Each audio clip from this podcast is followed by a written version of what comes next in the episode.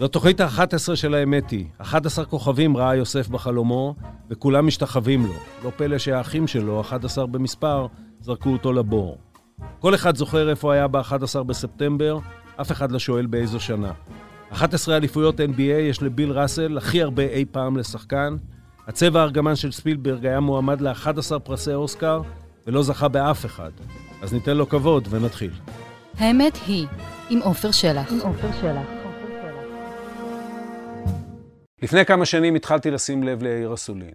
זה לא היה קל, כי הטור השבועי שלו, שנושא את השם הסתמי קטע לסיום, מתחבא במשבצת אפורה בעמודי הדעות של עיתון הארץ. הטור האחרון, בעמוד הלפני האחרון, בין עמודי החדשות והדעות ביום שישי.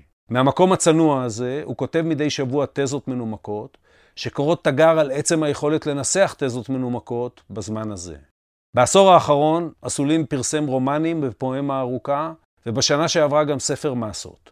הוא מנסה בהם ובטורים שהוא כותב, לברר את מהותו של הזמן הנוכחי, שבו הוא רואה נקודת שבר טקטונית, מהסוג שקורה בהיסטוריה האנושית אחת ליותר ממאה שנה. בניגוד לשיחות אחרות בפודקאסט הזה, השיחה איתו לא מבקשת לברר נושא עד תומו. היא אולי מבקשת לראות איפה המכנה המשותף של כל הדברים האלה שאנחנו מדברים עליהם, ומנסים לנסח להם פתרון, בעידן שיש בו הרבה יותר שאלות מתשובות. יאיר סולין, שלום. אהלן. אה, מכל השיחות שאנחנו עושים בפודקאסט הזה עד עכשיו, בכוונתי, ואני עושה את זה בכוונה, אה, זה הולך להיות הכי מפוזר מכולם. כן. אחד, מפני שזאת הפעם הראשונה שאנחנו נפגשים. אני שמתי לב אליך בכתיבתך ב... ביום שישי בהארץ, כתבתי לך פעם מייל לפני איזשהו זמן, אבל לא, לא נפגשנו, וגם מפני שנדמה לי שחלק גדול ממה שאתה עוסק בו זה היעדר סדר בכלל, היעדר, זאת אומרת, השתנות המונחים שלנו על סדר ומיקוד בכלל. אז בוא נעשה שיחה לא ממוקדת. כן, לגמרי. אני חושב שכאילו הדבר המעניין הוא שאתה מרגיש צורך להתנצל על זה, שזה לא, לא ממוקד או להקדים. אני רק מסביר. כן, כן, אני אומר רק, כי התרגלנו לחיות, לחיות באיזה שהן תבניות שפשוט מתפרקות סביבנו כל הזמן. וזה החרדה שהזמן שלנו נמצא בה בדיוק נובע מהמקום הזה. אין סדר היום, אין חוקיות. אנחנו נמצאים בזמן שזה מתפרק. נגיע לזה, נגיע לזה. גם, אתה יודע, יש אה, נטייה גם לנבא תמיד אה, דברים, אה, איכשהו הפסיכולוגיה האנושית מסדרת אחרת, אבל כן. אני, אני אתחיל עם משהו שכתבת עליי. וכתבת כשהכרזתי שאני הולך להקים מפלגה, כתבת שאני צריך להיות, לעשות פוליטיקה שמכירה במוצהר שהיא, בזה שהיא כבר לא אלוהים, שהיומרה הזאת לא מחזיקה מים, אף אחד בציבור לא מאמין בזה. ושאני צריך להציג פוליטיקה של ועד בית. Mm-hmm. עכשיו, די הצלחת בנבואה, בסוף מספר מצביעי באמת נכנס לתוך uh, ועד בית. אבל למה התכוונת? אני, אז נעשה שנייה זום אאוט. כן. אני חושב שאנחנו חיים ב, בעידן שהוא תוצר של המהפכה התעשייתית, אמצע המאה ה-19, תחילת המאה ה-19 וכולי, שאנחנו באמת בסופו, מה שאני קורא לו עידן הפוליטיקה. אני כותב על זה לא מעט בשנים האחרונות, בעיקר מאז שחזרתי מייל, והעידן הפוליטיקה מת, מתבטא במשהו מאוד מאוד ספציפי.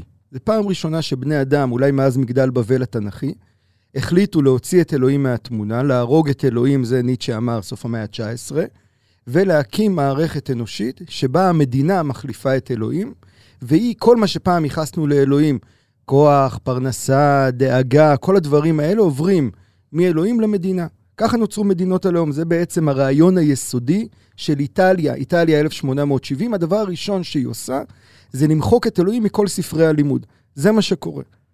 עכשיו, בהינת... מתוך הרעיון הזה, שאגב, ארה"ב לא שותפה לו כי היא נוסדה קודם, וכי אצל אלוהים, בארצות הברית, וזה כותב דה טוקוויל כבר ב-1837, אלוהים והמדינה, למרות שיש הפרדת דת במדינה, אלוהים והמדינה חד הם. בדיוק. כן. לא, האמריקאים לא מפחדים מאלוהים. מדינות הלאום, אגב, כולל ישראל בהקשר הזה, ואנחנו מכירים את הדיון על המילה אלוהים בתוך הכרזת העצמאות וכל הוויכוח שהיה סביב הדבר הזה. אלוהים הוא כמעט סתירה לקיום של המדינה, שהיא מרכז הקיום. פעם היית מת בשביל אלוהים, היום אתה מת בשביל המדינה. עכשיו, אני טוען שההבטחה הזאת, כי מצד אחד יש פה תביעה למות בשביל המדינה במרכאות, אבל מצד שני יש פה הבטחה ענקית של המדינה לאנשים. יש אפשרות, המדינה היא זאת שתדאג לכל הצרכים כן. שלכם.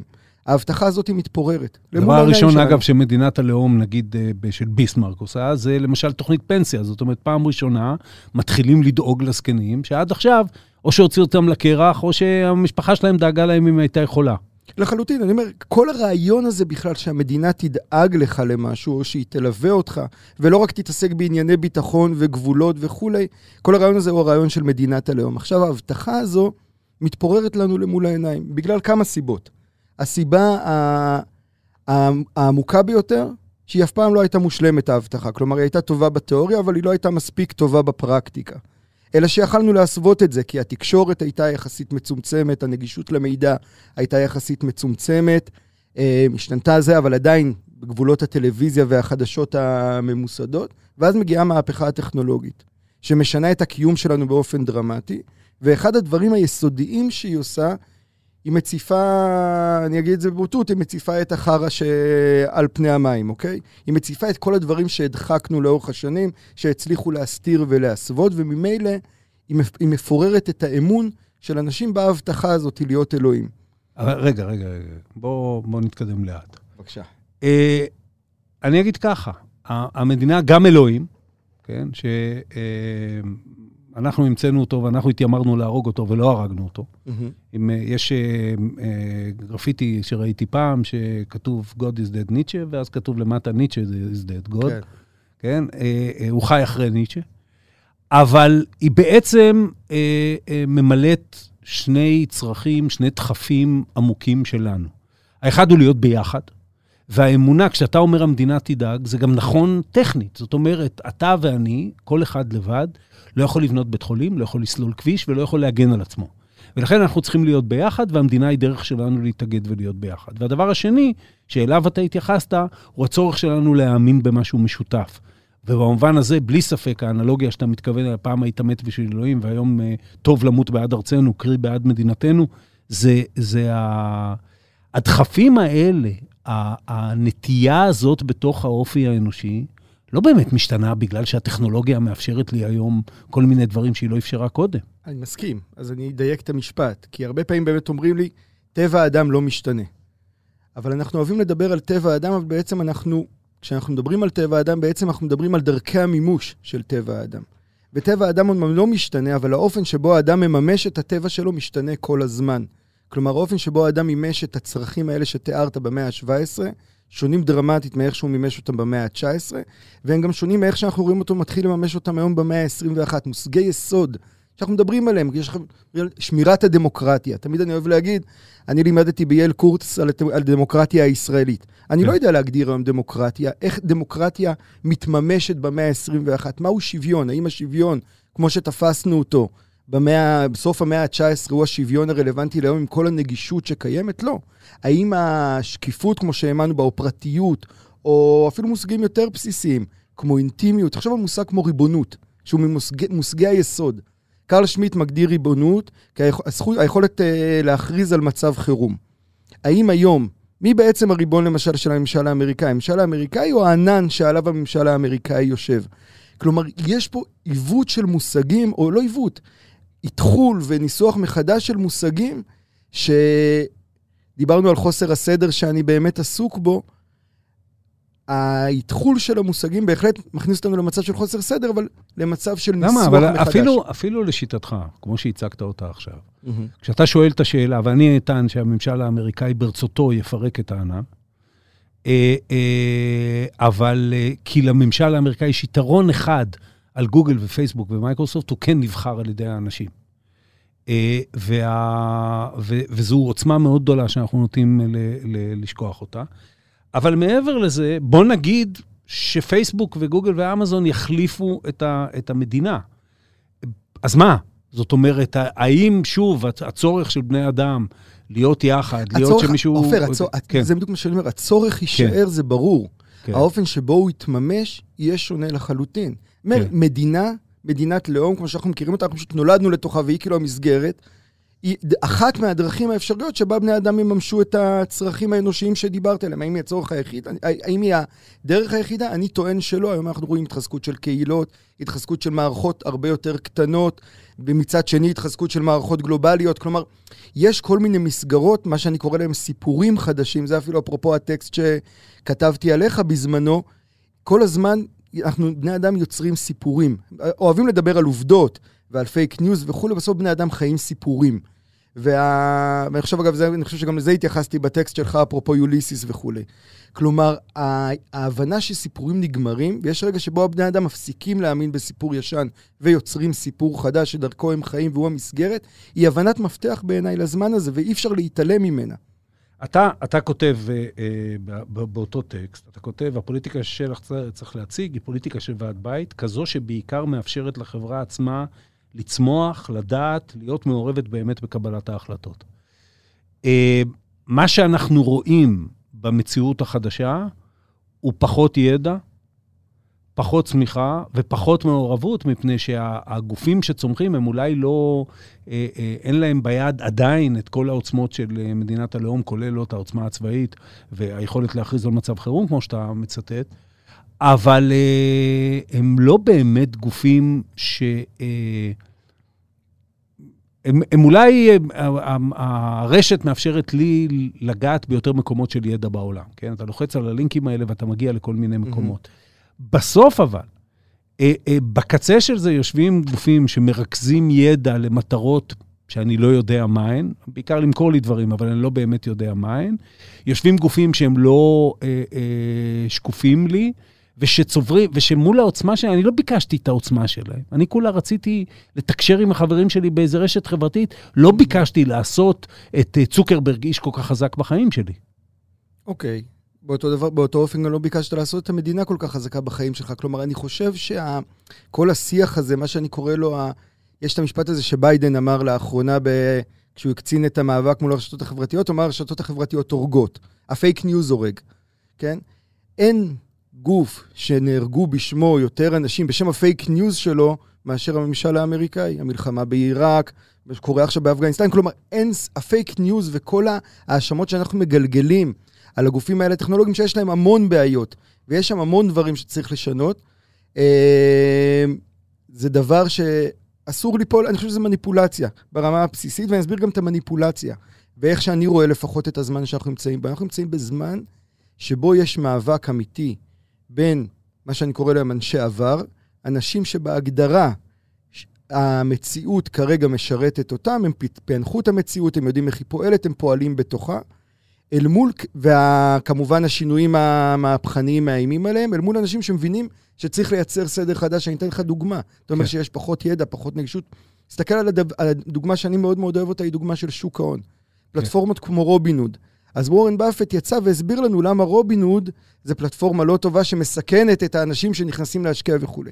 כולנו יודעים שהנגישות שפעם הייתה רק לוורן באפט ולאנשים כמוהו, עברה היום לאנשים פשוטים שמשקיעים גם עשרת אלפים דולר ויכולים להיכנס למשחק. הדבר הזה הוא דבר מדהים בעיניי. מהפכות כמו מיטו, אה, דיונים סתם על אה, אנשי מקצוע, זמינות של, אה, או תחושת שליטה שלנו במרחבי ה... במרחבים שאנחנו חיים בהם, זה הכל נגזרות של הרשתות החברתיות שלא היו קיימות קודם. פעם היינו תלויים לחלוטין בסיפור אחד, נרטיבי, יותר מורכב, פחות מורכב, אבל אחד וסגור, וזה דבר שהבשורה שה... בו היא הרבה יותר גדולה. מאשר הסכנות או ההפחדות. אני, אני, אגיד לך, אני אגיד לך מה הבעיה, ובוא נתעלה בדוגמה הזאת של רובין הוד. אני מקבל לגמרי, כן, ש... אה, ואגב, 2008, אם מישהו היה צריך הוכחה הוכיחה מה הסכנה של ריכוז כוח ויכולת קבלת החלטות אה, פיננסיות בידיים של מעטים. אה, אה, אבל בסופו של דבר, גם בגלל שאנחנו מדברים על עולם גלובלי, שהדברים נעים מאוד מהר ו, ובאים מאוד מהר מהרבה מאוד כיוונים ומתרכזים במקום אחד, כנראה שסופה של רובין כמו שצוקרברג עשה את פייסבוק, כי הוא רצה להכיר בחורות באוניברסיטה. כן. אה, אה, בסופו של דבר, מזה יצאו כמה דינוזאורים גדולים, אולי יתחלפו טיפה הדינוזאורים, אה, אה, לא יצא מזה איזה, איזה הפצה של ידע וגם הפצה של עושר ועושר לכלל. אז שוב, זה, זה, זה בדיוק העניין. זה טוב בשביל לעשות short על GameStop, וכאילו פעם אחת להראות לה, short לשורטיסטים, על... לא כן. לעשות short, אלא כנגד ה short, mm-hmm. short squeeze, ופעם אחת להראות לשורטיסטים מה זה. זה לא באמת ייצר איזו שיטה אלטרנטיבית. אני לא יודע, אני יודע, אני יודע שאנחנו רואים את שוק ההון היום, הזכרת את... מ-2008, אתה כלכלן, נכון? בהכשרתך. אה, בעל תואר בכלכלה, בעל תואר בכלכלה, אוקיי. כן. אנחנו יודעים שהתיאוריות הכלכליות שהוצבו בתוך המאה ה-20 כבר לא מסבירות לנו את השוק. אנחנו לא יודעים, מ-2008 אף אחד באמת לא יודע להסביר איך השוק עובד, מתי הוא ייפול, מה המכפילים הרלוונטיים, איך זה מתנהל. יש איזושהי התנהלות שהיא כרגע, בנק ישראל כבר שנים מחמיץ את יעד האינפלציה שהוא מציב וכולי. אנחנו רואים פה שנים של התנהלות שהיא התנהלות עיוורת. אף אחד לא יודע להסביר כרגע את מה שקורה. כלומר, כל היומרה הזאת של אותם אנשי עבר, כאילו לשמור וכאילו לייצר גבולות ברורים ורק לא נחרוג, זה הכל הרי הצגה. ואני חושב שה... וזה דבר מדהים, האינטואיציה של האנשים מרגישה את זה מאוד מאוד חזק. כלומר, כשאתה מדבר עם אנשים היום, אתה שואל אותם, אתה לא מפחד, אתה לא מפחד להיכנס וכולי. ברור שלא, כי האינסטינקט הוא שמתחולל פה משהו, מתחולל איזה כאוס, שאתה, או שאתה חלק ממנו, או שאתה נשאר בחוץ. או, אז אני אגיד לך, אני, אני אגיד על זה כמה דברים. אחד, אה, אני חושב, וזו תמה קבועה בתוך אה, סדרת השיחות הזאת שאני עושה, זה גם היה בשיחה שניהלתי עם אה, מנואל טרכטנברג על כלכלה, שהלקח של השנים האחרונות, והקורונה פתחה לנו צוהר לזה, הוא דווקא שבמקום, סלאבוי ז'יז'ה קרא לזה, אנחנו עומדים או בפני קומוניזם או בפני ברבריות. זאת אומרת, במקום שאנחנו לא נתאגד ביחד תחת מדינה, תהיה ברבריות. ובברבריות הזאת יהיו הרבה הרבה יותר מפסידים מאשר מרוויחים. ובנוסף לזה, שה... ה, uh, למשל הנכונות של הרבה מאוד אנשים, בעיקר אנשים צעירים, ואני מדבר עם אנשים בגיל של הילדים שלי, uh, שהם קצת יותר צעירים ממך, אבל לא הרבה. Uh, הנכונות שלהם, למשל, להיכנס לשוק ההון, היא נובעת גם מאיזו תחושה של אין מחר. היא א', מפורמו, כן? כל החברים שלהם שם, והם תמיד שמעו את הסיפור על ההוא שהביא את נכון. המכה.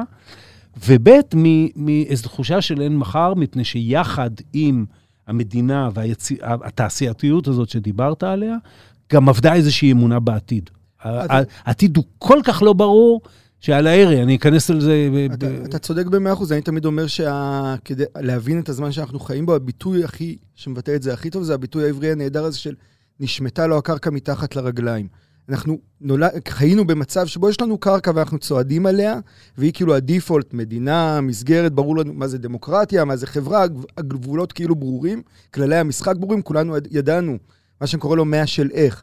במאה ה-20 הייתה מאה של מה, ידענו כולנו שאנחנו משחקים כדורגל, ואז השאלה היא, מה לעשות כדי לנצח את המשחק. היום אנחנו במאה של איך אנחנו לא יודעים איך לשחק בכלל, אנחנו לא יודעים מה הכללים, הכללים נשברים. אז הקרקע נשמטת מתחת לרגליים, אבל בזמנים שבהם הקרקע נשמטת מתחת לרגליים, או שמה שאתה אומר, אין מחר, הם זמרים, זמנים שמצד אחד הם מפוצצים באימה ובפחד, מצד שני הפוטנציאל שלהם הוא אדיר. כי כשאין מחר מעוצב כרגע, התפקיד שלך הוא לעצב את המחר. וזה הדבר שאנשים, אני רואה את זה בהמון שיחות שאני עושה, אנשים מפחדים ממנו פחד מוות. אל תיתן לי לעצב את המחר. התרגלנו שיש את אותה מדינה שמעצבת את המחר, אבל היא כבר לא מעצבת את המחר. אגב, מה שאמרת לגבי ז'יז'ק, אני חושב שהברבריות תהיה רק אם נדבוק במודל המדינה, והחירות שלנו תיווצר רק אם נכיר בזה שהמודל ההוא, הישן של סוף המאה ה-19, כבר לא רלוונטי לחיים שלנו היום. מה שאני קורא לו הפנטזיה הסינית. אתה רואה איך מדינות הלאום לאט לאט זולגות אל, אל הפנטזיה הזאת שלפני הקורונה הייתה. הפנטזיה של הכוח, של אה, שליטה אה, עם צמיחה כלכלית, שזה בעצם כאילו המודל הסיני. כן. והזליגה הזאת לשם, היא תהיה הברבריות, אל מול היכולת שלנו להבין שצריך לייצר מודל חדש. אני רק רוצה להגיד עיקרון, שמבחינתי הוא עיקרון מנחה כאדם שעסוק בספרות, ביסודו. זה מה שעושה, אני כותב סיפורים. ובסיפור דבר אחד מאוד מאוד ברור, כשהקיום של הדמויות שלך משתנה, אז בהכרח גם הסיפור חייב להשתנות. והעובדה שהקיום שלנו דרמטית השתנה כמעט בכל מישור, מחייב שהסדר שמסדר אותנו, הסיפור שאנחנו חיים בו, ישתנה באותו אופן. היי, hey, כאן עטילה שומפלבי. אני רוצה להזמין אתכם לפודקאסט היומי של ynet, הכותרת. מדי בוקר, יחד עם כתבי ynet וידיעות אחרונות, ובסיועם של מומחים מן הארץ ומן העולם, נבחן כותרת מרכזית אחת ונעמיק בה כדי להבין. מחכה לכם בכל אפליקציות הפודקאסטים וגם בוויינט. האם זו לא משאת נפש אידיאליסטית, כמו של, אה, נגיד, האנרכיסטים במובן האמיתי, במובן הקלאסי, לא אלה שזורקים כן. פצצות. אה, האנרכיסטים של המאה ה-19, שבסוף האופי האנושי גובר עליה. ואני אצטט מטקסט אחר שלך. אתה כותב שהמחאה האמיתית צריכה ל- ל- לשאוף למה, למה, ואתה מצטט פה, אוקיינוס כחול. זאת אומרת, עליה לפעול, לעבור מדלת לדלת, מכיכר עיר לכיכר עיר, להקשיב לציבור, לשוחח איתו, לתת מקום לקולו, לראות איך מצמיחים מתוך המציאות עצמה תשתיות חדשות, רלוונטיות וכן הלאה. זה נהדר, רק שבני אדם, הם קמים בבוקר והם הולכים לעבוד, ויש להם ילדים, ויש להם אה, משכנתה, ויש להם את אה, עול החיים עליהם, והם בסוף, כשהמציאות מאיימת עליהם, הרבה יותר קל להם להסתופף תחת, ופה אני מסכים איתך לחלוטין, תחת איזושהי אה, ישות אה, אבהית, תהיה פופוליזם בסגנון המערב, או עוצמה ב- בסגנון הסיני, והם לא באמת מסוגלים להגיע למקום הטוב הזה, שבו הם, הם מעורבים ופועלים, וכל הזמן מעצבים את גורלם במו אז- ידיהם. אז שוב, מי כמוך יודע שההיסטוריה מפריכה לחלוטין את מה שאתה אומר. בני אדם כל הזמן, באופן עקבי, כל הזמן מפרקים את הסיפורים הישנים שלהם ויוצרים סיפורים חדשים. לא משנה אם זה לותר ומרד האיכרים באמצע המאה ה-16, או המהפכה הצרפתית בסוף המאה ה-18, תחילת המאה ה-19 הארוכה, מה שנקרא, או תהליכים שקורים היום. אנחנו רואים שבני אדם, בסופו של דבר, למרות שהם צריכים לפרנס ולמרות שהם צריכים לחיות והכל הכל הכל נכון, ברגעים מסוימים, כשהסיפור כבר לא רלוונטי אליהם, אז או שהם מתעלמים ממנו, מה שאגב אנחנו רואים היום, פשוט אנשים לא לוקחים בחשבון את הפוליטיקה, הפוליטיקה מתקיימת באיזה בועה משל עצמה, הם לא חלק ממנה, ובשלב יותר מתקדם מתחילים לייצר סיפורים חדשים, אלטרנטיביים. אני תמיד אומר, ואני מאוד מאוד אוהב את הסיפור הזה, אני אומר תמיד, יש שלושה כללים להישרדות בזמן הזה שלנו, מה שנקרא קניבליזם, תשתיות ותיאוריה. קניבליזם זה הקניבליזם העצמי, היכולת להכיר בזה שהסיפור הישן שלך, שהוא בעצם מגדיר אותך, או כולך נטוע בתוכו, כבר לא רלוונטי. אחר כך לייצר תשתיות, ומתוך זה ייווצר סיפור. והדוגמה שאני אוהב, תמיד אוהב לתת, ויש אין סוף דוגמאות לאורך ההיסטוריה, היא דווקא דוגמה מההיסטוריה היהודית, הסיפור של רבן יוחנן בן זכאי, בתוך, בתוך חורבן בית שני. מה קורה שם? קורה שם דבר מדהים. יושב הדמות הזאת, בתוך ירושלים, שנמצאת במצור, שכל הקיום שלה, כל מהותה, כל המעמד שלה, הכוח, הכל, הכל, הכל, נגזר מבית המקדש הזה שעומד שם. עכשיו הוא מסתכל על בית המקדש הזה, בית המקדש הזה עדיין פעיל. מקריבים בו קורבנות, מתפללים בו, אמנם אנחנו נמצאים במצור, אבל הוא פעיל, כולם נלחמים כדי שהוא יישאר לעמוד. אבל הוא מתבונן עליו, והוא מבין שלמרות שהוא עומד ופעיל ונראה ש... שיש סיכוי, הוא מבין שהעניין גמור. ואז מה הוא עושה? הוא מדמה את עצמו למת, שים לב כמה המטאפורה חזקה, הוא מדמה את עצמו למת כדי לברוח מירושלים. הוא מגיע למי שאחר כך לימים יהיה הקיסר הרומי, והוא אומר לו, מה הוא אומר לו? משהו מאוד מאוד פשוט. אומר לו, אני מבין שהסיפור הזה גמור, תן לי את יבנה וחכמיה. מה זה יבנה וחכמיה? זה דבר מדהים. הוא לא אומר לו, תציל רק את התלמידי חכמים נגיד, בואו נשמר משהו מהעבר, תקים מוזיאון לזה, לא. הוא אומר לו, הוא נלחם על העתיד, הוא אומר לו, תן לי יבנה וחכמיה, תן לי תשתית, מרחב עיר, יבנה ותלמידי חכמים. אני לא יודע מה יצא מזה. הוא בעצמו לא יודע מה יצא מזה, כי אי אפשר לדמיין, אמרת אין מחר. בזמנים כאלה אין מחר באמת. אפשר רק לייצר תשתית שתצמיח את המחר הזה. הוא אומר, תן לי יבנה וחכמיה. נייצר מרחב, נייצר תלמידי חכמים, הם יחשבו, זה היה לעבור מדלת לדלת, ישאלו שאלות, יבררו. בסוף כך הוא הציל את היהדות. כן, היהדות אבל- ניצלה מתוך המהלך הרדיקלי והבלתי נתפס הזה. מאה אחוז, רק שיבנה וחכמיה זה מעט מאוד אנשים, והרעיונות האלה, אה, אתה יודע, פעם, פעם עשיתי אה, סדרה גדולה על הקיבוצים, הייתי עוד אחד מאלה שהתיימרו לספר את סיפור דעיכתו של הקיבוץ. כן. אה, כי זה באמת אה, סיפור אה, דעיכתו של הקיבוץ. אתה, אתה, זה מסוג הדברים שאתה אומר, אם אני אתפוס את זה, באשר אני אתפוס, כן, אף, אחד- אף אחד לא תופס את זה לגמרי, תפסתי משהו מאוד עמוק לגבי החיים שלנו כאן. ולגבי אה, כישלונו, ופה אני איתך לגמרי, כישלונה של היומרה המטורפת העומדת בבסיסו של המקום הזה, שאמרה, לא רק נקים פה מדינת לאום לעם שמפוזר ב-70 גלויות, גם אה, נשנה את העם הזה מן היסוד, אפילו נקים פה עם חדש, וכל זה תוך כדי שאנחנו מלהפוך את הפירמידה של העבודה ועד את, ה, את האתוס, ו, ו, וגם נילחם כן. תוך כדי זה. ואמר לי מוקי צור, שהוא אה, היסטוריון של התנועה הקיבוצית, אמר לי משפט מאוד יפה, הוא אמר, תראה, אה, כל הקיבוצים, יכול להיות שסופו של הקיבוץ הקלאסי אה, להיגמר. אבל כשאתה לומד את תולדות הקומונות בעולם, למשל בארצות הברית במאה ה-19, הן כולן לא החזיקו, להבדיל מהקיבוץ, הן כולן לא החזיקו מעמד יותר מדור אחד, כי האידיאליזם לא אחז ליותר מדור אחד, אבל לא פסו קומונות מן הארץ. זאת אומרת, הטבע האנושי תמיד הקים דברים חדשים. ואז אני אגיד שמה שאתה אומר הוא מאוד נכון כבסיס סטארט-אפיסטי, אתה לא מצליח ל- ל- לשכנע עדיין שאתה יודע להפוך את הסטארט-אפ הזה למשהו. אני לא אגיד לחברה, כי אתה לא רוצה חברה. אתה לא יודע, אתה לא יודע לא לשמר את רוח הסטארט-אפ הזאת כשאתה מתחיל להיות יוניקורן של אה, אה, מיליארד דולר, ואתה לא יודע להראות לי איך נראית, איך אני- הוא אני נראה, לך- אני לך- שהוא לא ייהרס אני מבפנים. אגיד לך יותר מזה מה אני לא יודע. כן. אני אפילו, אני כרגע לא מתיימר עדיין לדבר על הסטארט-אפ. אני כרגע, אני אומר שהיומרה הזאת היא שיח הפתרונות, שהוא אחד הדברים שהכי תוקעים את השיח הישראלי ואת השיח המערבי בכלל, כל הזמן אומרים לך, מה הפתרון, מה הפתרון? ואנחנו כרגע בשיח של שאלות. אני לא יודע כרגע להגיד לך אפילו איך ייראה הסטארט-אפ הזה, so called. אני יודע להגיד לך מה צריך, איזה מעטפת צריך, כדי שמתוכו יצמח הסטארט-אפ הרלוונטי. כי אני יודע שהמושגים שלי כרגע, השפה שלי, של יאיר אסולין, כרגע, לא בהכרח לוכדת ורלוונטית מספיק כדי לסמן את העתיד. אנחנו משתמשים במונחים, רוב המונחים שאנחנו משתמשים בהם כבר לא רלוונטיים, כבר לא באמת משקפים את המציאות שהם מתייפרים לשקף, וממילא, אני לא יודע, אני לא מציע לך פתרון. אני אומר לך שאם אתה רוצה להצמיח, זה מה שאמרתי, השלב השלישי הוא התיאוריה. השלב השלישי הוא מה שאתה קורא לו הסטארט-אפ. אם אתה רוצה להצמיח את זה, תהיה קודם כל אמיץ מספיק כדי להכיר בזה שהדבר הישן כבר לא עובד. פשוט, יש לך מכונת כביסה כרגע, היא לא עובדת. אתה יכול להמשיך לכבס בה, היא לא, היא לא תעשה את הפעולות שלה. אז תגיד לי, עד שאני לא קונה מכונה חדשה, אני, לא, אני ממשיך לכבס בישנה? זה לא, לא הגיוני. תכיר בזה שהדבר הזה לא עובד.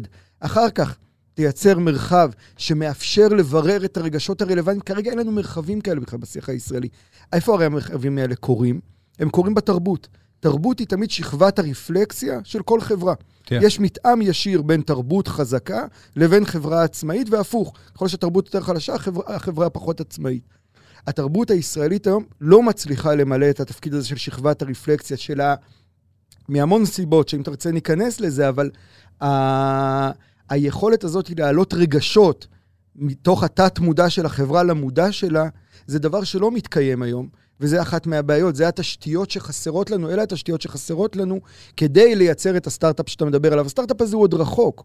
כלומר, כל מי שהיום מציע, וזה היה הבעיה שלי, מה שאמרת על ז'יז'ה, כל מי שהיום מדבר במונחים שהוצבו בכלל בסוף המאה ה-19 להמצאה של המכונות, על, המ- על המציאות שלנו היום, על המהפכה הטכנולוגית, לא מבין על מה הוא מדבר, השפה שלו לא רלוונטית, ועם אלה גם מה שהוא אומר, לא באמת מחזיק מציאות. לא, אבל הוא, הוא צריך בסוף, הוא, אתה, אני, כל uh, בן אדם שיש לו את היומרה הזאת לעסוק בענייני הכלל, אני בסוף צריך לגייס אותך לסיפור הזה. וכשאתה ואני, וזה זה הדבר, ואני אומר לך את זה, זה, זה ל- לפוליטיקאי, זה כמעט התנסות יומיומית.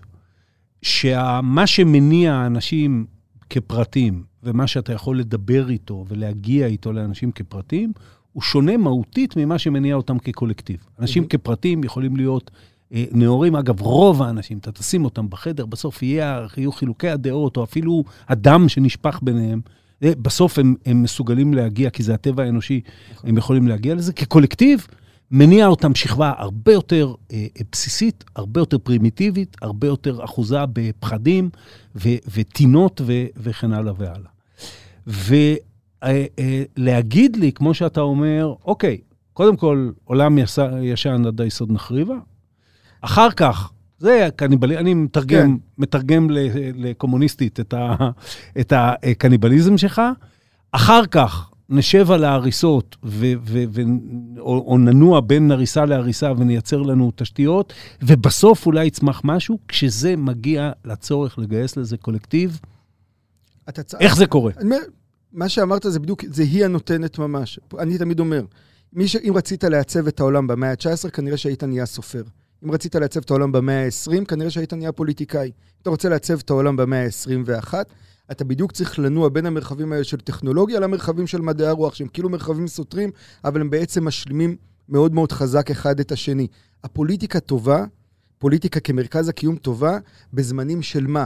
בזמנים שבהם יודעים, יודעים שמשחקים כדורגל. ואז אתה צריך לתת לי את הטקטיקה המסוימת שלך לאיך אנחנו מפקיעים את הגול ואיך אנחנו מנצחים את המשחק. בזמנים שבהם לא ברור איזה משחק אנחנו משחקים בכלל, המקום של פוליטיקאים הוא שולי מאוד מאוד.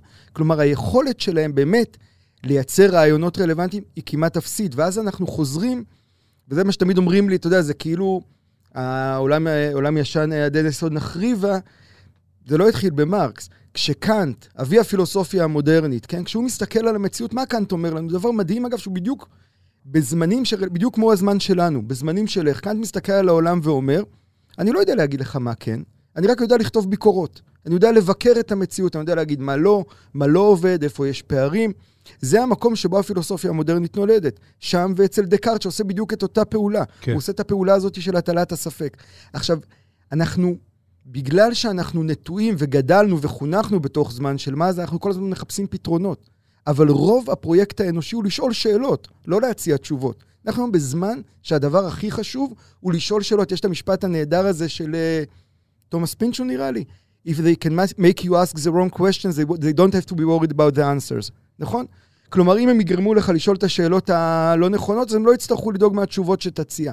היום החוכמה היא לשאול את השאלות הנכונות. אם נשאל את השאלות הנכונות ונשקיע בזה אנרגיה שהיא כאילו לא פרקטית, אבל היא הכי פרקטית שיש, רק אז נוכל להצמיח את הפתרונות. ולא נוכל לדלג על השלב הזה. כלומר, הניסיון לדלג עליו מחזיר אותנו כל פעם לאותו לופ ולאותו ראש בקיר, כי אין, אין את ה... בלי זה לא קורה שום דבר. לא, זה, זה יכול להיות שזה באמת הבדל בין uh, טווחים של זמן. כי בסופו של דבר, uh, ואולי אני קצת חוזר על עצמי, בסופו של דבר, uh, כשאתה מתיימר, אני לא אקרא לזה פוליטיקאי, אבל אתה מתיימר לעסוק בענייני הכלל, אני, אני מסכים לחלוטין שהכלל מסתכל היום על הפוליטיקה, וזה אחת הבעיות, אגב, כשאתה פוליטיקאי, אתה נתקל בזה באופן ממש פיזי. אה, מפני שיש פה נביאה, נבואה שמגשימה את עצמה. ברגע שהציבור לא מאמין שהפוליטיקה באמת תעזור לו ותפתור את ענייניו, הפוליטיקה לא תעזור לו ותפתור את ענייניו. ואז הפוליטיקה תגיע למקומות זהותיים, לפוליטיקה שבה הכי חשוב שאני מנצח אותך ושאתה מפסיד, וכן הלאה והלאה. במדע שלך אתה מאשים כן. את הציבור, אני חושב שזה הפוך. אני לא מאשים את הציבור בכלל, לא, אומר, אני אומר זה מצב נתון. אבל אני חושב ש... אין פה אשמה. אני אומר, רק האיזון הזה שיצרת הוא הפוך. יש רגע מסוים, ואני חושב שאפשר לראות את זה גם בחברה הישראלית, שהלב נשבר אל מול הפוליטיקה. ישראלים המון שנים רצים להאמין בפוליטיקה, שברון לב אחרי שברון לב אחרי שברון זה דבר שמצטבר ואתה מפסיק להאמין. כלומר, דווקא, אני לא בטוח שה... fair enough, okay. אוקיי. fair enough, אני לא, אני לא מתווכח. אני בטח לא באתי להגן על הפוליטיקה כן. הישראלית. אבל, ובלי ספק, ש... אה, אגב, אנחנו רואים את זה, זה לא רק פוליטיקה ישראלית, אנחנו רואים את זה בכל העולם. או. ואנחנו רואים בעולם, אתה יודע, באיטליה, במערכות הבחירות האחרונות, המפלגה הכי מצליחה מפלגה שנקראת חמשת הכוכבים. Mm-hmm. חמשת הכוכבים היא מפלגה שמוקמת על ידי אה, אה, קומיקאי טלוויזיה, כן? כן, בשם בפה גרילו, שלא עומד בראשה, שהמסר שלו זה פחות או יותר סטיקר שהיה פעם בשנות ה-90 בארץ, זה לכולם ביחד בעיטה בתחת. ושכשהיא מגיעה לשלטון, היא, אז היא כביכול מתחילות הבעיות שלה, אז הם מביאים טכנוקרטים, לא משנה. כן. אה, אה, בסוף, ו, ולמה, ואתה שואל את עצמך למה היא כל כך פופולרית? היא כל כך פופולרית מפני שכן, זה המסר, זה הרגש של כל האנשים בכל, בכל הדמוקרטיות, או הרבה מאוד אנשים בתוך הדמוקרטיות. העסק לא עובד, העסק לא משרת אותי, אני לא, לא יכול יותר להתגייס בשבילו. אני ש, לא מאמין ש, לו. אני לא, אני לא מאמין לו. אה, אבל אני יכול, אני יכול לשאול כן, אותך שאלה, כן, כי כן. אתה גם מדבר על... פוליטיקאי או איש כן. ציבור כן, וכולי. כן. אתה, אם אני מסתכל עליך מהצד, ובגלל זה גם הדיאלוג הזה בינינו מעניין אותי, אתה הרי משלב מאוד מוקדם בדרך שלך, רצית לעצב את המציאות בכל מיני כן. דרכים, דרך תקשורת, דרך uh, ספרים, דרך רעיונות וכולי. נכון. בשלב מסוים גם הגעת לפוליטיקה. נכון. כלומר, המוטיב... ההגדרה הבסיסית שלך היא לא פוליטיקאי. אתה בן אדם שרוצה לעצב את המציאות, רוצה להציע את... אתה יכול להגיד שהייתה פוליטיקאי מלכתחילה. כן, אני אדם שרוצה לעצב את המציאות, ולכן אני עוסק בענייני הכלל, וזה פוליטיקה. כן. לא, אני רוצה לטעון הפוך, אני רוצה כן. לטעון שהיום מי שרוצה לעצב את המציאות, אין לו מה לחפש בפוליטיקה. כלומר, היום, מי שבאמת רוצה לייצר את המציאות החדשה שהיא מתהווה לנגד עינינו, אי אפשר להתכחש אליה, הפוליטיקה, כל המגמה שלה זה בדיוק הפוך. הפוליטיקה, המגמה שלה כרגע היא לתקוע מקלות בגלגלים של השינויים האלה, להסביר לנו למה מה שהיה הוא שיהיה, למה באמת לא יהיו שינויים גדולים וכולי. מי שרוצה לעצב את המציאות, צריך למצוא את עצמו שוב במרחבים האלה שבין הרוח לבין הטכנולוגיה, שהם מרחבים משלימים שבהם שם, שם נוצר, אתה יודע, אני, גילינו, יבשת חדשה, שם נוצרים הדברים. אני לא יכול להסכים איתך יותר. אה, אני אומר, אה, אתה יודע, זה תמיד, uh, כששואלים אותי על זה, אז אני אומר, אני לא רוצה להישמע כמו השועל והענבים, כן? אני יצאתי מהפוליטיקה לא, לא כי ביקשתי את זה, אבל אני יודע להגיד ב, ב, ברובד יותר עמוק, ו, וכל מי שמכיר אותי יודע, שהגעתי לנקודה שבה לא, לא הייתה לי שום בעיה עם זה שאני אה, אה, אצא עם הפוליטיקה, כי הגעתי בדיוק למסקנה הזאת שאתה... ועדיין אני אומר לך, שא', שבעצם הרעיון לנסות ולהשפיע על התודעה של הכלל ועל ענייני הכלל, יש את, ה, את הזרע הפוליטי. בסוף זה אומר, הכלל מעניין אותי, הכלל חשוב לי, אני מקדיש מחיי בשביל הכלל. Mm-hmm. אז, ו, ועכשיו בואו נתווכח על האמצעים. והדבר השני, שאני גם לא יודע את התשובה, האם אה, אה, אה, בסוף, איך אתה אה, אה מביא את הדבר לידי מימוש, כן? ואם אנחנו לוקחים את זה על, על סוגיות אה, מאוד פרקטיות, כן? כן. אה, אה, המצע החברתי-כלכלי שעליו תתנהל מדינת ישראל, סוגיית אה, השליטה שלנו בעם אחר, אוקיי? אני חושב שהשליטה שלנו בעם אחר מרעילה את נפשנו הקולקטיבית ברמה שאם לא ניגאל ממנה, בלי, כמו שליבוביץ' אמר ב-67', בלי הקשר למילה הגסה שלום, כן? אם לא ניגאל ממנה, אני לא יודע לאן אנחנו הולכים. אוקיי? עכשיו, אתה יכול להתווכח איתי, אתה יכול להסכים איתי, אתה יכול לחשוב בדיוק הפוך. לא, אני רוצה... שנייה, אוקיי. fair enough. אתה לא יודע דבר אחד לעשות, וזה להסביר לי איך אני פועל בעניין הזה, אם אין לי את הכוח שנקרא לו הכוח הפוליטי ביד.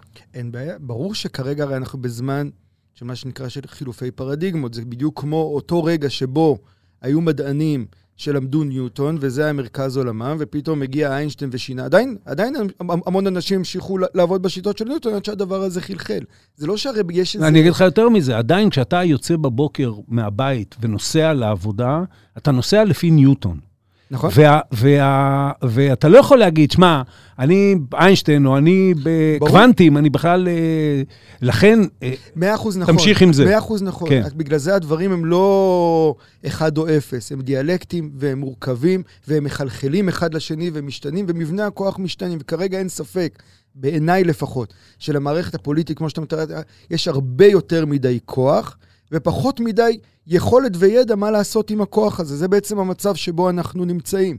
עכשיו, אני רוצה להגיד משהו על מה שאמרת על הפלסטינים, שבעיניי, אה, גם ברומנים שלי וגם בכתיבה זה תמיד מאוד מאוד ברור שהכיבוש הוא אחד האסונות הגדולים של החברה הישראלית. אני כן רוצה להגיד שהפתרונות, כמו שאנחנו מכירים אותם, הם פתרונות שהוצבו לעידן הפוליטיקה, פתרונות של שתי מדינות, בלי שהיום אנחנו נגדיר מחדש מהי מדינה, איך חברה מתנהלת. אגב, רואים את זה מאוד מאוד מעניין בשיחות לא מעטות שיש לי עם חבר'ה צעירים פלסטינים משכילים, שהם אומרים לך, אני לא מתעניין במושגים האלה של הלאום, הם כבר לא מדברים אליי, אני חי בעולם אחר, בעולם מושגים אחר, שהטריטוריה בו היא אחרת, הגבולות הם אחרים וכולי. אם אנחנו לא נשאל את עצמנו מה רלוונטי לזמן הזה, ואתה דיברת על, ה, על תודעה, אז יש הבדל, פוליטיקה עסוקה במעשה, אבל היא לא, היא לא באמת מבינה בתודעה, תרבות עסוקה בתודעה, okay? אוקיי? תרבות מעצבת תודעה. אם אנחנו לא נשקיע במרחבים האלה, אז גם הפוליטיקה לא תדע להוציא את זה לפועל. הפוליטיקה הרי היא כזרוע מבצעת של משהו. לא אבל לא ענית לי, יאיר. אמרת לי, אתה צריך תשובות אחרות מהתשובות שהפוליטיקה הנוכחית נותנת לך. לא אמרת לי, לא תוכל, לא. Mm. לא אמרת לי מה החליף שלך לפוליטיקה. זאת אומרת, אם הפוליטיקה יכולה להגיע בדרך כזו או אחרת למסקנות אחרות, לדרך פעולה אחרת, זה הבנתי. אבל אתה... לא אמרת לי, אה, כשאתה אומר, קץ הפוליטיקה, לא אמרת לי מה מחליף אותה, שמאפשר לי את היכולת הפיזית, את, ה, את המשאבים שיכולים להיות רק אבל, מזה שאנשים עומדים ביחד, אבל, לבצע משהו. אבל זה בדיוק העניין של הביצה והתרנגולת. כל עוד המערכת מעוצבת והעולם שלנו היום מסודר על פי מדינות לאום, גם אם הולכות ונחלשות, אז ממילא הכוח נמצא אצלם, והן יכולות לעשות את השינויים המיידיים שאתה מדבר עליהם. ואנחנו ראינו אותו, תסתכל על סוף המאה ה-18, עדיין הכוח נמצא אצל האצולה, אצל המבנים הפאודליים. לאט לאט הדברים האלה משתנים, זה תמיד קורה במקביל ובתהליך. כרגע אין לך את המבנים החדשים שיפתרו לך את הדבר הזה. אתה רק יכול שוב להכיר בזה שהמבנים האלה שלהם עדיין יש את הכוח ויש את ההשפעה, הם פשוט כבר לא רלוונטיים מבחינת הרגש ומבחינת התודעה, ולדעת בעומק את מה שכל בן אדם מבין אינסטינקטיבית, שאם לא, לא מאמינים למבנים האלה, ואם זה כבר לא מחזיק, אז כמו בזוגיות, אוקיי? אתה יכול לגרור גם 20 שנה זוגיות, למרות שאתה יודע שאתה כבר לא אוהב ולא מחובר, ועדיין אתה גורר איזושהי זוגיות אני שמתקיימת. אתפוס אותך בכל, בכל. אה, בכל דימוי שלך. כי אה, בזוגיות, כן. אה, אה, כשזה לא, כשלא מחזיקה אותך האהבה והתשוקה וזה, בהרבה פעמים מחזיקה, מחזיק אותך פשוט הצורך. נכון. כן? יש ילדים, יש אה, מפעל בורגני המבנה. לשרת, אתה לא מוצא אלטרנטיבה, ומשהו בתוכך גם אה, אומר, אם אני אכשל בחינוך שלך, בתודעה שלך, אומר, אם אני אכשל במפעל הבורגני הזה, אז מי אני ומה אני? כי למדנו לזהות את עצמנו דרך הצלחת המפעל הבורגני הזה. זה מאוד מאוד חזק. ואף אחד, עם כל קשייו, כמו שאומרים על הדמוקרטיה, אף אחד עם כל קשייו וכישלונותיו של מוסד הנישואין, עוד לא באמת ראיתי מישהו שמציע לו איזה אה, חליף אמיתי שהוא מתאים ליותר משניים אני, משלושה אני, אנשים. אני לא מדבר על להציע חליפה למוסד לא נישואים. מוסד הנישואין, מוסד הזוגיות, אני- סליחה, אני- לא אני- התכוונתי נישואים. לא, לא, אני אומר גם, כן. אני דיברתי על זוגיות ספציפית. כרגע האזרחים והמדינה נמצאים באיזושהי מערכת זוגית, כן? האמון נשחק. אתה עדיין... אתה, מה שאתה קורא לו לתפוס אותי בעיניי מחזק ממש את הדימוי, כי ברור שהמסגרות עדיין קיימות, והן עדיין עובדות והן משרת, משרתות במידה כזאת או אחרת, ואתה נמצא שם. אבל גם אם אתה נמצא ואתה מתנהל מתוך איזושהי אנרציה שאתה תיארת אותה מקודם, ברגע שתיווצר לך אלטרנטיבה, סיכוי מאוד מאוד טוב שתחתוך. כלומר, הניסיון לנהל שיחה שהיא חד-חד ערכית, היא לא, היא לא מחזיקה. הדברים מתקיימים במקביל, ואדם עושה דבר אחד, אבל כבר מתחיל להאמין בדבר אחר, ולאט לאט זה מחלחל כמו מים, כמו התפוררות. אני אוהב להשתמש מאוד בדימוי של התפוררות, כי זה איטי, זה מורכב. אתה לא רואה את זה עד שזה קורס. אנחנו כרגע בזמן שאנחנו רוצים לסמן את הקריסה העתידית. אנחנו יכולים להתעלם ממנו ולחכות שזה יקרוס, כמו שאולי אתה בעצם כאילו לוקח אותי לשם, אבל אני לא רוצה לחכות שזה יקרוס. אני אומר, אני מבין שכשהמים האלה מתחילים לטפטף אצלי, ב... נכנסים אצלי שם באמבטיה, סופם שהם יעשו רטיבות אצל השכנה שתגרור אה, התפוררות. אוקיי? אני מתחיל, אני רוצה לטפל בזה כשהמים נכנסים, לא כשהרטיבות מתחוללת. אני רוצה ל, ל, לקראת סיום, אתה דיברת על, אה, על התרבות וההשפעה שלה על התודעה. אמ, אני מאמין שהתרבות משפיעה אך ורק על תודעתו של היחיד. אה, הזכרת את יוליסס. ביוליסס, ב- בספר אה, ש, שכתבתי על, אה, שרוב רובו הוא מדריך אה, איך לקרוא את יוליסס, אבל בסוף יש אה, מסה שהיא מבחינתי אה, מה שיש לי להגיד על היצירה של ג'ויס, ובתוכה אני אומר שההתמודדות של, של סטיבן דדלוס, של הדמות העיקרית שלו, עם מוסדות מהסוג שאתה מדבר עליהם, הוא אצלו איזה אה, אלוהים, דת, מדינה, אה, לאום ו- וכן הלאה, היא מתרחשת בתוך הראש שלו, כן? בתהליך של, של הפנמה ופירוק ב- בתוך הראש, וממנו הוא יוצא ומסתכל על העולם. האם מה, ממפעל תרבותי אנחנו מסוגלים להשפיע אך ורק על תודעה של יחיד, או שאתה מתיימר, אתה, יאיר אסולין, מתיימר גם ליצור בסוף תודעה של רבים שתביא לפעולה? אז אני אענה לך שתי תשובות על זה. אחד, במאה ה-19 לא היה דבר שהשפיע יותר על תודעתם של רבים מאשר תרבות. כן, הרומנים, דיקנס, אה, ויקטור הוגו, בלזק, תודעה מעמדית, דמוקרטיה, כל הרעיונות האלה נוצרו בתוך הספרות ובתוך התיאטרון. אגב, גם במאה ה-20, שבאמת היא הייתה שונה, מסתכלים נגיד על החברה הישראלית, אין רעיון שנמצא בשיח הישראלי, שתי מדינות לשתי עמים, קפיטליזם, מזרחיות וכולי, שלא נוצרו במרחבי התרבות של ספרות ותיאטרון. נוצרו או באו לידי ביטוי? נוצרו ונכנסו לתוך השיח, כלומר, עלו מה, מהתת מודע או מהלא מודע אל המודע של השיחה על במות התיאטרון ומתוך הספרים. אוקיי. זו תשובה אחת, שאני חושב שהיא חשוב לזכור אותה, כי באמת תרבות היא ה... הפרויקט הישראלי בהקשר הזה הוא, הוא במידה רבה הרי אנטי-תרבותי, בגלל הפחד מהיהודי הגלותי, בגלל הרצון לייצר את היהודי העובד ולא היהודי הזה שקורא ספרים וכולי, אבל תרבות היא אחד הדברים הכי משמעותיים לחברה. ומבחינתי, אני אספר לך סיפור. הרומן הראשון שלי, נסיעה, שיצא פה בישראל ב-2011, זכה בפרס ספיר, פרס שרת התרבות, יצא לפני שנה בארצות הברית, וקיבל באמת ביקורות נהדרות. ה-LA Review of Books אמר שהוא ה-Catcher in the Ray הישראלי, ועוד כל מיני דברים. לא אהבתי את הקצ'ר, הרשימה- אני לא אף פעם, אז אוקיי, זה בסדר. בסדר גמור. אני אתן לך מחמאות יותר טובות. לא. לא, הכ- הכ- הכל טוב. זה פחות עניין המחמאות, כן. כמו לבוא ולהגיד לך שהייתה רשימה אחת שהתפרסמה במגזין הודי דווקא, שנקרא The Other Magazine, מגזין הודי באנגלית, ששם הם דיברו על הספר הזה שהוא כביכול ספר מאוד ישראלי, הוא מתאר בעצם נסיעה של חייל עם אבא שלו לקב"ן. סיפור מאוד ישראלי. הם הגדירו אותו כמניוסקריפט לאיך לשרוד במדינת הלאום הודו ב-2021. עכשיו, כביכול, זו הרשימה שהכי ריגשה אותי והפעילה אותי באמת מתוך עשרות רשימות, כאשר ה... מה שהפעיל אותי כל כך חזק זה ההבנה הזאת, שכשאתה מתאר תודעה עמוקה של דמות שהיא כאילו הכי פרטית והכי מתחוללת בראש, ופתאום מישהו בהודו קורא אותה כאיך הוא שורד במדינה שלו, שרחוקה שנות אור מהמרחב שלי, זה הכוח, זה הכוח הגדול של תרבות. ואני מאמין שבהחלט תרבות מעצבת את המרחבים האלה.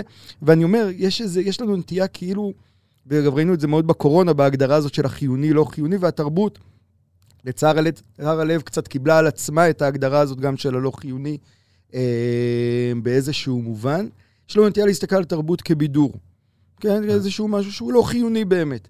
תרבות היא הכוח המרכזי של חברה לגבש רעיונות, ואני חושב שזה רלוונטי לכל השיחה שלנו עד עכשיו. בלי רעיונות, בלי סיפורים, אין חברה. אין פתרונות שלא נובעים מתוך רעיונות ומתוך סיפורים, מתוך פירוק, מתוך שאלת השאלות, וזה דבר שכשאתה זונח אותו, אתה בעצם, נשתמש במונח, בדימוי שאולי אתה תאהב, אם אין לך קבוצת נוער טובה ואתה רק בנוי על לרכוש כוכבים כל הזמן, הקבוצה שלך לא תחזיק לאורך זמן. אם אין לך הזנה של כוחות פנימיים, רלוונטיים, שמייצרים את הדבר קדימה, זה פשוט לא יחזיק. אלא אם אתה קונה אותם בהרבה מאוד כסף, אבל... אה, וגם, אתה, וגם אז אה, בסוף אתה גומר כמו ברצלונה עכשיו, אוקיי? אה, אה, שאנחנו עוד לא יודעים איך, היא, איך כן. זה ייגמר. אבל אה, אני, זה, איכשהו זה מזכיר לי, אתה יודע, שהיו הפיגועים הגדולים בפריז, היה אה, שחקן קולנוע, לדעתי הוא נפטר בינתיים, שחקן קולנוע מאוד צרפתי בשם ז'אן רושפור, כזה עם אף צרפתי כזה כן. בשפם, שאמר שהתשובה לפיגועים צריכה להיות להכפיל את תקציב התרבות. וכשהסתכלו עליו אה, מוזר, אולי אצלנו בכלל היו חושבים שהוא פסיכי, כן. כן, אבל... אה, אז הוא אמר, אה, זה הרי מה שהם מנסים להרוג. זה, זה מה שעושה אותנו מי שאנחנו, והתשובה שלנו להם תהיה מי שאנחנו. אז לגבי החיוניות של המפעל התרבותי, אה, אה, אין לי ספק, אבל, אבל האמת שזה לא מפתיע אותי גם מה שאתה מספר על...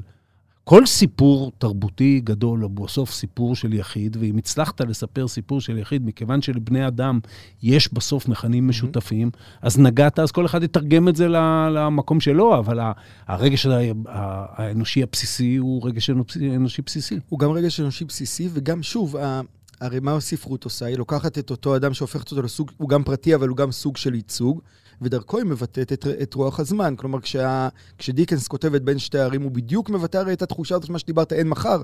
זה בדיוק הרי מה שהוא מבטא שם, דרך מסילות הרכבת, דרך העולם המשתנה. אותו דבר, מה שקורה מה, כשהוא מתאר, בגיבורים מנוטרדם. בדיוק, בדיוק מתאר את החוויה הזאת של עולם שמשתנה, של חוסר רלוונטיות של ממסד ישן אל מול ממסד חדש. בדיוק עכשיו, לא מזמן פרסמתי רשימה גדולה על uh, הר הקסמים של תומאס מן. כן. הר הקסמים של תומאס מן זה יצירה שהיא בעצם מסתיימת בפתיחת מלחמת העולם הראשונה ומתארת בדיוק את ההתפוררות הזאת של הסדר הישן, ואותו אדם שהוא בן לאנשי האצולה, שסופו שהוא מתגייס למ- למאבק הלאומי של 1914. כלומר, ספרות כל הזמן עסוקה בלפענח את הזמן שבו היא חיה. לא רק ספרות, אגב, גם תיאטרון. אם תרצה, ספרות היא באמת יותר עסוקה ביחיד ותיאטרון יותר עסוק בכלל. אבל התרבות באופן כללי מפענחת, עסוקה בלפענח, אומנות פלסטית גם, עסוקה בלפענח את הרגשות הפנימיים, שב... אני אגיד את זה ככה, מהם בסוף מורכבת החברה. אנחנו כרגע הרי רואים רק את השפיץ. כן. של הקרחון.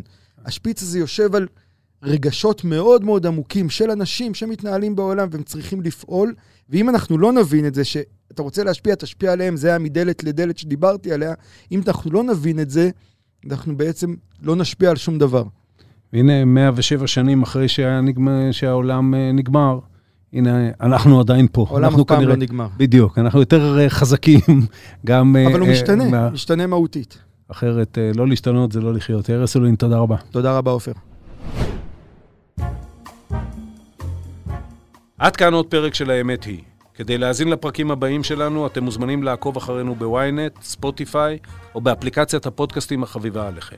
דרכו אותנו באפל פודקאסט, תשלחו את הפרק לחברים. אתם מוזמנים לכתוב לי בדף הפייסבוק שלי, או במייל podcast strudelwinnet.co.il. בפרקים הבאים אני מבטיח להתייחס. העורך שלנו הוא רון טוביה, בצוות שחר ברקת וערן רחמני. על הסאונד ניסו עזרן. אני עופר שלח, ניפגש בפעם הבאה. thank you.